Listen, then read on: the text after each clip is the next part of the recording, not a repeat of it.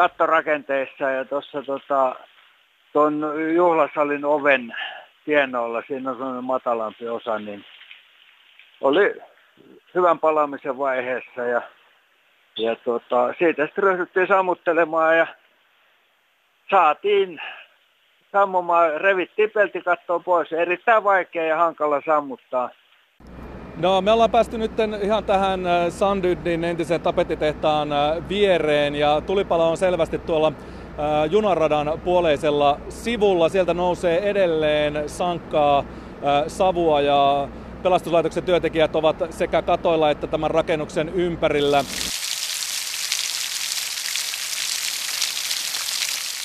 Ruotsinkielisen alakoulun palo maaliskuussa 2011 ja vanhan tapettitehtaan palo lokakuussa 2017. Siinä tapahtumia, joiden vuoksi Tapanilla on ollut esille mediassa tällä vuosikymmenellä. Enimmäkseen Tapanilla on kuitenkin saanut olla ihan rauhassa, ja rauhallisuus ja hiljaiselo jotenkin sopiikin aika hyvin mielikuvaksi tämän päivän Tapanilalle, vaikka toki takavuosien Mosalla on aika rajukin maine. Tänään ei missään pala, tänään sataa. Sateisena päivänä tutustumiskierros Tapanilaan on hyvä aloittaa Pub Mariasta, näin mulle on suositeltu. Käydä sitten katsomassa, minkälaista porukkaa täällä tähän aikaan aamusta istuu. No minä olen Silvenosen Jorma Pussikuski entinen. Right. Kuinka pitkään olet Tapanilassa asunut? Öö, 29 vuotta. Joo, Yrjö Rompainen ja tota, eläkkeellä Rajavartiolaitoksen esikunnasta. Ja tuota, kaikkiaan 16 vuotta tulee vissiin täällä, siis kahdessa erässä. Joo, joo. Välillä olit poissa? Joo, olin poissa 20 vuotta tuolla Tampereella, Tampereella ja Kainuussa. Ja... Mikäs tämä Tapanilan näin niin kuin sielunmaisemaltaan oikein on? Kuvalkaas vähän. Tämä on maalaispojalle. Mä oon Lammilta kotosin niin tämä on niin kuin maalaispitäjä. Et täällä on sorateitä vielä, omakotialuetta, kerrostaloja. Mutta mä, mä, mä tykkään Mosasta vaan, en lähtisi pois, en millään. Silloin kun mä tulin tänne, niin minä ajattelin, että tämä on ihan semmoinen 60-luvun maalaiskirkon kylä. Joo. Joo. Koska tämä olikin maalaiskylää niin vielä, se Helsingin on. maalaiskuntaa. Miten se on siitä, niistä ajoista muuttunut sitten tämä alue?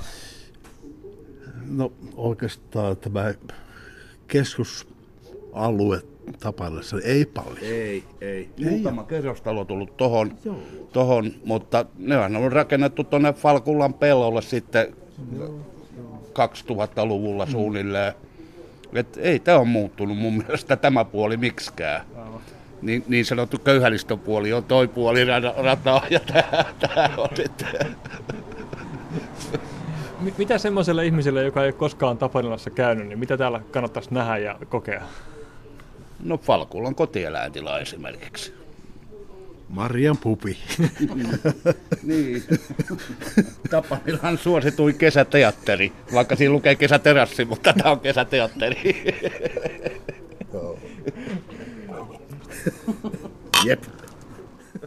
Palataan sitten Pub Mariasta takaisin sateeseen ja mennään vähän syvemmälle Tapanilan puutalojen keskelle. Pysytään kuitenkin edelleen teatterin parissa.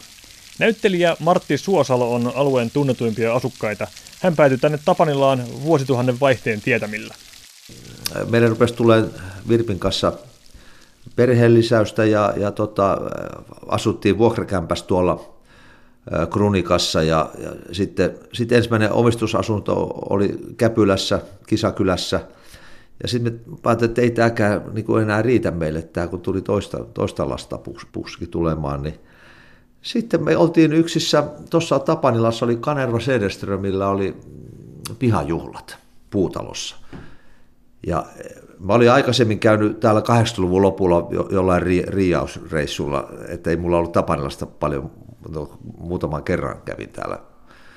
E, mutta että siellä, siellä mä huomasin, siellä oli tämmöinen äh, seurueessa mukana tämmöinen, tota, tai siinä juhlissa oli mukana tapanilalainen arkkitehti Hannu Korhonen, joka on tänne suunnitellut paljon taloja, just omakotitaloja. Ja No Hannun kanssa siinä sitten tutustuttiin ja, ja puhuttiin ja, ja sitten kun me oltiin mietitty Virpin kanssa, että olisi, pitäisikö meidän niin jostakin Käpylästä tai jostain niin puutaloon päästä niin asumaan. Ja, no Hannu sitten meitä kannusti, että ei kun tänne vaan, että, että tota, ja sitten me ostettiin naapurilta tämä tontti ja, ja Hannu piirsi meille tämän talon, me yhdessä suunniteltiin. Mutta kun tämä on pieni tontti, niin tästä tuli tämmöinen niin kuin, ristinmuotoinen, että saadaan paljon ikkunoita. Tällä hetkellä Martti Suosalo tekee noin kymmentä eri näytelmää tai esitystä, joiden kanssa hän kiertää ympäri Suomea. Vuodessa tulee pitkälle yli 200 esiintymistä, vaikka kesät hän pyrkii pitämään vapaina. Mutta miten pitkän linjan suosittu näyttelijä valitsee työnsä? Suosalo on siitä onnellisessa asemassa, että kaikkea tarjottua ei tarvitse tehdä. Mikä tekee käsikirjoituksesta niin houkuttelevan, että hän tarttuu siihen?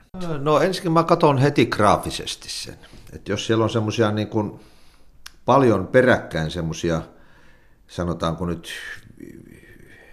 5-8 senttiä semmoisia niin kappaleita ja repliikkejä, niin silloin se tarkoittaa, että siinä on käytetty hirveästi informaatiota ja semmoista ei mua kiinnosta.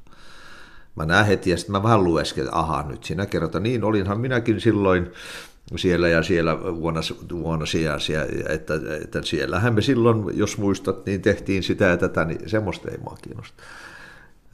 Mutta sitten tulee semmoisia niin mielenkiintoisia, mielenkiintoisia juttuja, mitkä niin itseä kiinnostaa oikeasti, niin sitten, sitten mä tartun semmoisiin, että – Aikaisemmin mä otin kaikki, mitä tarjottiin, koska ei tarjottu hirveästi. Et mä oon sellainen fata, fatalisti, että mä luotan, että mulle, mulle tulee ne, mitä mä, mulle tulee, ja, ja mä teen ne pois. Mutta nyt tietenkin en mä ehdi tehdä kaikkea, mitä tarjotaan. Ja sitten äh, mä teen niin kuin omaa tuotantoa. Että, mm. että mä, tota, mulla on esimerkiksi palvelijamonologi Hotakaisen kanssa. Hotakainen kirjoitti sen meidän yhteisestä niin kuin, kiinnostuksen aiheesta, semmoista niin palvelijaluonteesta. Niin kuin hän kirjoitti parin tunnin monologin. Että sitten jos rupeaa joku aihe kiinnostaa, niin mulla on kirjailijakavereita, että mä pirautan heille, ja koska en itse osaa kirjoittaa, niin he kirjoittaa sitten, jos heitä kiinnostaa se aihe. Aivan. Palataan lopuksi vielä Tapanilaan, joka itse asiassa ei ole kaupungin osa ollenkaan. Kaupungin osan nimi on Tapanin kylä, ja siihen kuuluu osa-alueet nimeltä Tapanila ja Tapanin vainio. Käyttääkö kukaan nimeä Tapanin kylä? Ei, ei, en ole kuullut siis.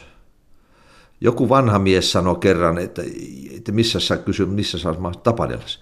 Aa, Tapanin kylä, joo, kyllä hänellä yksi työntekijä asuu siellä.